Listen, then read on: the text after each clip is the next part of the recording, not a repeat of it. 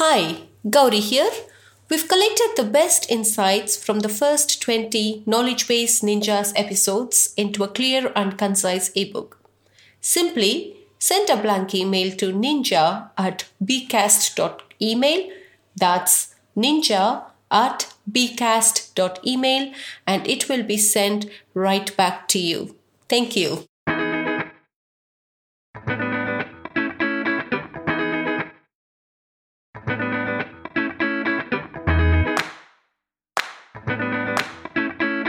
Welcome to the Knowledge Base Ninjas podcast, where Gauri Ramkumar of Document 360 finds the best SaaS self-service knowledge bases in the world and then interviews their creators. Let's get started with today's episode. Good day, everyone. Our guest today is Naomi Papuchado, Director of Product Content Strategy and Management and UX Writer of Gong.io. Welcome, Naomi, to Knowledge Base Ninjas podcast. How are you doing today? I'm great, thank you. Thank you very much for having me on. Fantastic, Naomi. So I might have just introduced a little bit about yourself, but please add more to what you do and how did you initially got into documentation, please? No problem. I kind of fell into the profession. I relocated from England to Israel. And I didn't really know what I was going to do as my career. And then I was working at the Jerusalem Post and somebody mentioned to me technical writing. I took a course and I got a placement and I've never really looked back. Looking back, it's been a good career choice because it really plays to my strengths. Fantastic, Naomi. So how long has it been? How many years have you been into documentation? I've passed 20 years just about. Oh, fantastic. So it's 20 years of story. Great. Yep. So what kind of career options are out there for technical writers then, Naomi? Here in Israel, there are a lot of career options for writers of all kinds because high-tech is one of our first industries here in Israel, and we have very diverse range of high-tech companies, everything from small startups to larger corporate organizations. And everybody needs writers to help get the product knowledge across to users. And it can take various forms, whether it's the documentation, emails, UX writing, and so on. So there's a lot of career opportunities over here and a lot of great minds that go into it. Great. So at Gong, what is your documentation process and who do you normally involve in it? It's a great question. In Gong, we sit on the product team, which is strategically great for being at the source of all the new features and so on. I'm the only one on my team. I'm kind of... jack of all trades when it comes to anything product writing. And the process is quite involved with the UX team as well. So product managers and UX kind of start working on the features a little bit before I arrive. And then they'll call me in to be a part of deciding the direction of the feature in terms of what the text will look like and so on. And then after that, when the feature is released, I'll already have a lot of knowledge about the feature and be able to write it up into the help center, which is online. Great. So how big is your team in Gong? It's just me doing this job. I think I'll probably need to hire someone soon, but right now it's only me doing everything. So just again about Gong and documentation. So how does Gong think about UX in their documentation? UX is very important. We have more or less a team that is supporting currently two product managers to one and a half UX people. And we need more. It's a very integrated process. Everyone is all hands-on.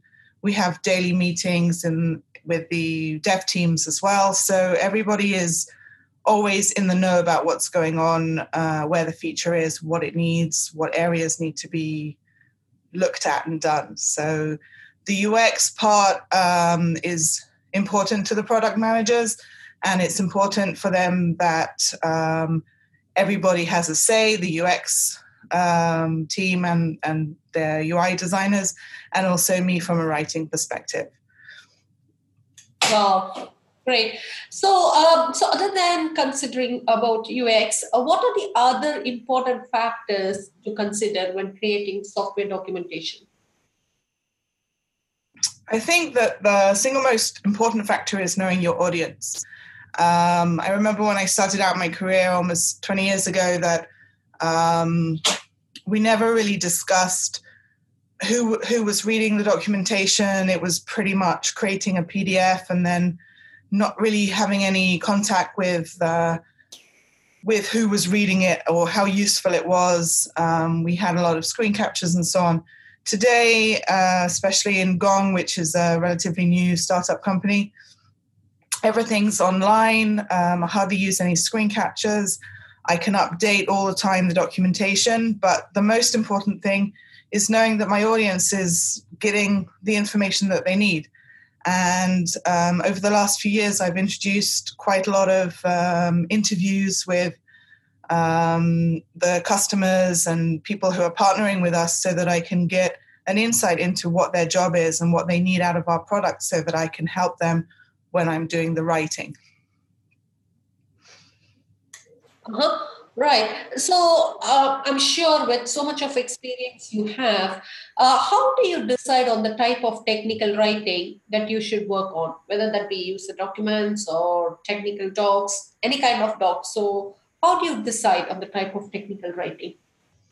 I think that the type of writing is partly expected based on the fact that we want to have something written up for the feature. We want to promote the feature. We want to make sure that people know about the feature. So it starts from the sort of release notes aspect and introducing it in more of a marketing kind of way. If it's a quite technical feature, we have some configuration settings that can become really quite technical and complicated if it's with a certain integration, for example. So we need to make sure that we have not only very clear how-to articles, but we also have FAQ in case something goes wrong or in case people have a certain configuration that they need to take into account how they're going to set it up. So, yeah, there's a lot of aspects that are going in there to determine what kind of writing we do. Recently, for example, I did a survey and I asked my team, why do we create so many FAQs? I can see in the Help Center analytics that people are not reading these FAQs. And there was no right or wrong answer. It was just really interesting to see that some people kind of got used to leaning on FAQs, and that was the way that they were introducing their features. And we were able to sort of take a fresh look at how we're going to present the questions. Are all questions frequently asked, or are some of them just nice to know? And reconsider how we're going to present them, whether it's in the UI itself or just in the Help Center and so on. Uh-huh. Nice. So, I mean, it need not be with Gong, but generally with all your 20 years of writing experience, what kind of reduction in workload have you seen? I mean, could be two ways to this question. Have you seen any reduction in workload? And if so, what kind of reduction in workload have you seen by introducing such quality documentation? I have to say I've not seen any reduction. If anything, I've seen an increase because everybody likes to have good documentation. And I think one of the very early lessons in this career is that nothing is ever perfect or finished. You never finish and present and then go home.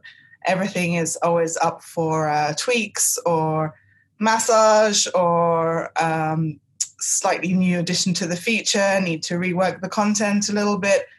I mean, for example, I'm in my Help Center 2-3 times every week just to update things that are stable, but we had a slightly new feature, a new twist on the feature going out.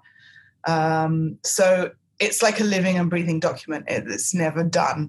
So I wouldn't say that the workload's reduced at all. I think that because we're able to update and publish whenever we want, we can, and so we do. I think that's a sign of the times rather than because of having quality documentation. I think quality is expected. It's 2020. Most of our audience knows how to use computers, but they're expecting answers that are timely, and they're not going to wait for a month to get the information. True. So in terms of support calls and technical queries or technical support inquiries, have you seen any reductions there by such documentations? From my side, I saw that there were less searches that led to tickets being open, but I had a conversation with my support guys a week or so ago where they're saying that they've had quite a significant upsurge in tickets. I think it's probably related to the fact that we've had a lot more clients join over the period that they were discussing. I think it's good to keep monitoring that and to push self-service as much as possible so that people, generally speaking, people don't want to wait to solve a problem. They want to be able to sort of come in, quickly get the answer and go and solve the problem themselves. So we've discussed various ways that we can strategize that a bit better, to push the help center a bit more, and it's an ongoing discussion and an ongoing process to try and improve that process. True, especially during the initial days of people trying to settle in with the software, right? Yeah. And you have mentioned this a few times already. The documentation at Gong is a public-facing one, correct? No. It's behind a gate. You have to be a customer to be able to access the help center. Oh, okay, fantastic. So I think the next question I wanted to ask you might not be relevant to you. I wanted to know if you're generating any organic search traffic from your knowledge base. So no, if you search anything on Gong, you'll get to the website, but you won't be able to access the help. Oh, got you. All right. So what direction do you see the future of technical writing going down? Very interesting question. I think that it's come a long way. I think it's a mix of mediums now. I think that our audiences have matured. 20 years ago, not everybody was familiar with computers and how to use them, and we had to be a lot more heavy-handed with describing every single step along the way. I've found myself now able to cut out certain flows if it's more or less obvious in the UI, it means the UI has been designed very well. I think a general rule of thumb anyway is if it's difficult to write up, it wasn't designed very well because it shouldn't be so difficult to write. I think that there are lots of new mediums such as video and so on. I know from my kids' generation that they'd much rather watch a video. Personally, I'm of the generation where I'd much rather scan a page. So I think there's new directions there, there's new possibilities there, but I don't think there'll be a complete overhaul, at least not at this stage. I think people like short, digestible chunks of information. And again, it depends on what their goal is for the documentation. If they're learning more, if they're learning how to be better at their job, or if they have an issue and they're looking for a troubleshooting article. So there's definitely a range there. I think also in-app notices such as the kinds that WalkMe do, like pop-up saying what's new. People love that. That's all content too. That's all coming out of our teams. Mm-hmm. Super. So before we move on to the rapid fire round, anything I must ask you in the general Q&A session? I don't know. I think one thing I would like to address that I listened to a couple of your podcast episodes where there doesn't seem to be a good answer from people about how to measure the documentation. I actually find documentation very easy to measure. My issue is more how to measure the success of UX writing. But now for documentation, I am always on the analytics. I can access Sisense, I can access Zendesk and Google Analytics, and I can process that information to get quality KPIs and to monitor the lay of the land, what's going on in my help. And it's really important to keep on top of that. All right, super. So you mentioned Sisense as well. So if you remember, we have a series with Gideon from Sisense. Yeah, super. Right. So let's move on to this rapid fire round. Who have you learned the most from in your career? So I think I'm taking you back 20 years. I don't think there's one source of documentation information that I've learned the most from, I think, because the game has changed so much over the last 20 years. I can look back across my career and I can think of the bosses that pushed me to my limits and the bosses who they had processes in place that were so good that you could really just learn from being part of that process. In addition, I think there's no end of resources, podcasts like this one, professional groups on LinkedIn, Medium articles. So there's always places to learn from. And I think it's good to listen to yourself and where it touches you. And from that, you can learn a lot. Great. So it looks like you read a lot and listen a lot to a lot of resources. So can you point us to documentation related resource you have consumed recently so people can make use of that same resource? Sure. I think Medium is my favorite for digestible and interesting articles about our area of work. I think there's probably a little bit more in the direction of UX writing. I'm always have the UX collective open. There's always good articles on there, even, on the level of how to write a good error message. And so that's what I would recommend anyone do is go into Medium and start searching and the topics will come up. Great. So what is that one piece of advice you would give to your 20-year-old self?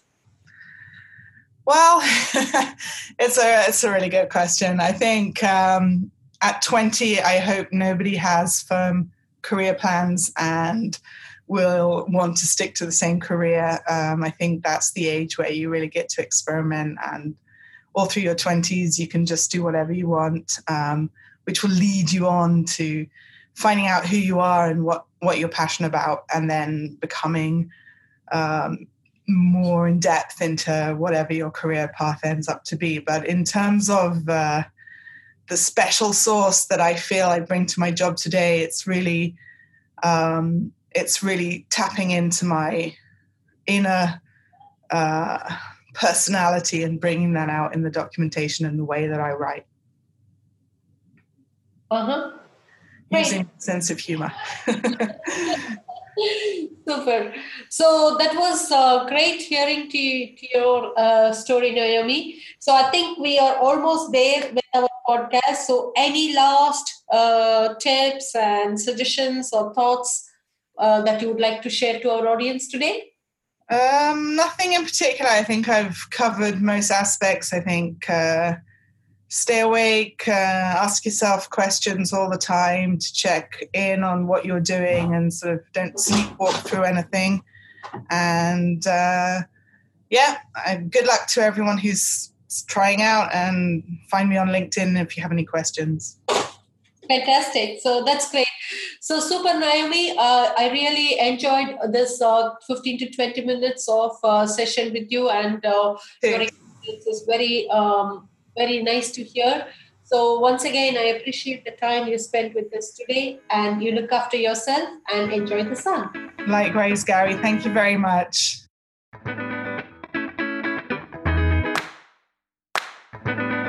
Thanks for listening to today's episode of the Knowledge Base Ninjas podcast. Please head to iTunes, rate, and provide honest feedback on the podcast. See you next week.